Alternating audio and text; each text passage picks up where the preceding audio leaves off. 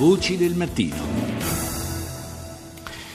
Dunque è, arriva il momento dei primi 100 giorni della presidenza Trump, eh, momento tradizionalmente per fare un eh, primo piccolo bilancio di quella che è stata l'attività eh, di eh, un'amministrazione, di una nuova amministrazione. Lo facciamo con Andrew Spanhaus, analista, fondatore del sito di geopolitica transatlantico e autore di Perché vince Trump, la rivolta degli elettori e il futuro dell'America. Buongiorno Spanhaus. Mi sente? Sì, sento bene. Ecco, ecco non, mi, non, mi, arrivava il ritorno della sua voce. Dunque, eh, in una intervista lunga alla Reuters, eh, Trump ha detto eh, parecchie cose, alcune le abbiamo sentite anche nei titoli dei media internazionali poco fa, tra l'altro eh, ha candidamente ammesso eh, di attendersi un impegno meno gravoso. Ha detto proprio, pensavo che sarebbe stato più facile. Beh, insomma, eh, certamente facili non sono stati questi primi cento giorni per lui. Sicuramente Donald Trump è arrivato alla Casa Bianca senza esperienza politica. Uh, quando si è candidato, si è candidato per soddisfare un po' il suo ego e quindi uh, ha pensato che bastasse la sua persona per fare tutto. Succede anche a, ad altri, ma nel suo caso, essendo un outsider completamente, sicuramente lo shock uh, delle difficoltà della Casa Bianca, la presidenza è stata forte. Quello che si si nota da, cioè da, queste, da, questa situazione attuale è che non ha ben definito un suo percorso. Cioè Donald Trump è arrivato al, uh, al potere grazie a una situazione di disagio economico, un sentimento anti-establishment negli Stati Uniti sull'economia e anche sulla politica estera. Su tutti e due questi temi non ha ancora preso dei, eh, de, delle decisioni veramente forti eh, e long lasting, cioè durature, sì. che potranno veramente cambiare la direzione degli Stati Uniti. Lui aveva fatto una serie di promesse proprio relative ai primi 100 giorni di, eh, di potere, di, di presidenza, e molte di queste promesse non è stato ancora in grado di mantenerle, forse era anche in parte logico che così fosse. Io credo che non bisogna giudicare Donald Trump sui 100 giorni come abbiamo fatto con altri presidenti per vari motivi, eh, primo tra quali eh, lui arriva con una, una, minoranza dei voti nel paese, non ha una grande popolarità, eh, non lo aveva mm, già prima, non lo aveva quando è arrivato, quindi nel paese non ha un forte sostegno, anche il sistema politico buona parte che non era con lui, anche dei i repubblicani, la stampa anche contro, eh, poi si può essere contro anche per motivi buoni, ma sicuramente Trump è arrivato e deve ancora decidere come muoversi su dei temi molto forti.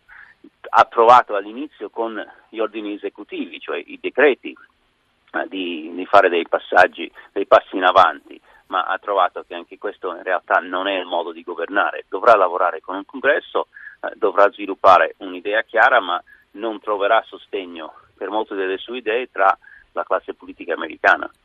Forse proprio uno dei dati che eh, sono emersi in, maniera macroscopica in questi primi 100 giorni eh, è quello relativo alla difficoltà di rapporto eh, tra Trump e la classe politica parlamentare e Trump e la magistratura. Sono i, due fronti, diciamo gli altri, gli altri due poteri legislativo e giudiziario che, con i quali Trump si è scontrato ripetutamente rimanendo anche scottato eh, dalla bocciatura della riforma del sistema sanitario che eh, aveva annunciato in campagna elettorale avrebbe attuato immediatamente per sostituire l'Obamacare. Sui tribunali eh, penso che sia un fatto molto positivo che eh, abbiano bloccato eh, certe misure prese da Trump, misure prese in modo frettoloso, eh, su, anche con obiettivi dubbi. Io ho sempre detto che le istituzioni americane sono forti, quindi è giusto che sulle, eh, sugli errori ovviamente che Trump avrebbe fatto e che sta facendo, è giusto che ci siano gli anticorpi istituzionali per bloccarli. Col congresso eh, ovviamente la situazione è molto più complessa e con la, la, la sanità eh, è un tema molto, molto complesso che non può essere cambiato facilmente. C'è chi al congresso da anni pianifica un cambiamento, una, un'abrogazione dell'Obama che era in un certo modo, Donald Trump vuole solo, solo una vittoria a livello di public relations, e in realtà dovrà pensare molto bene a come andare avanti. Secondo me gli fa bene e gli va bene il fatto uh, finora di non, aver, non essere riuscito a cancellare l'Obamacare, perché in realtà un, uh, il programma dei repubblicani di Paul Ryan e dei più conservatori a cui Paul Ryan deve convincere per ottenere i voti, è un programma che farà male a tanti americani mm. E questo per Trump a lungo termine farà molto male politicamente.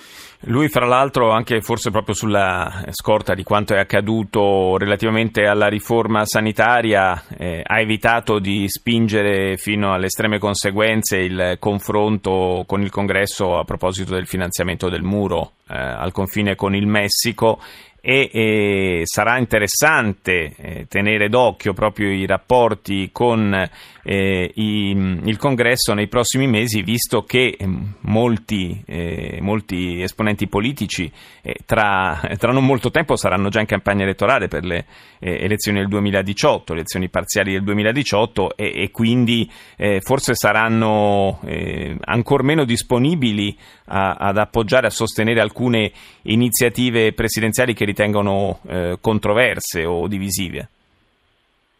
In effetti quello dei primi 100 giorni è importante per questo, o il primo anno almeno importante per questo, che poco dopo ci sarà già una, la campagna elettorale e quindi mm, rivedremo quello che abbiamo visto in passato, cioè politici che parlano alla loro base e se il Presidente non ha lo slancio eh, necessario per per ottenere i voti diventa molto più difficile. Sulla questione del muro, questa è una delle provocazioni di Trump che ha utilizzato a grande effetto in campagna elettorale, ma che ovviamente eh, sarà molto difficile, costerà molti soldi e ovviamente il Messico non vuole pagare. Se dovessi dare un consiglio eh, a Trump in questo momento gli direi di eh, non concentrarsi eh, o almeno non contare sulla vittoria su questioni di immagine di questo tipo, sulle provocazioni, ma cominciare veramente a come fare progressi sul tema più forte suo, cioè l'economia. Lui sulle protezioni per l'economia industriale, la manifattura, riportare l'America all'economia reale, deve fare dei progressi veri, eh, non solo piccole misure, e deve trovare il modo di cambiare la narrazione mm. verso un, una, una, crescita economica vera, non basata solo sul taglio ai tasse, alle tasse per i più benestanti. Grazie, grazie ad Andrew Spannaus per essere stato nostro ospite.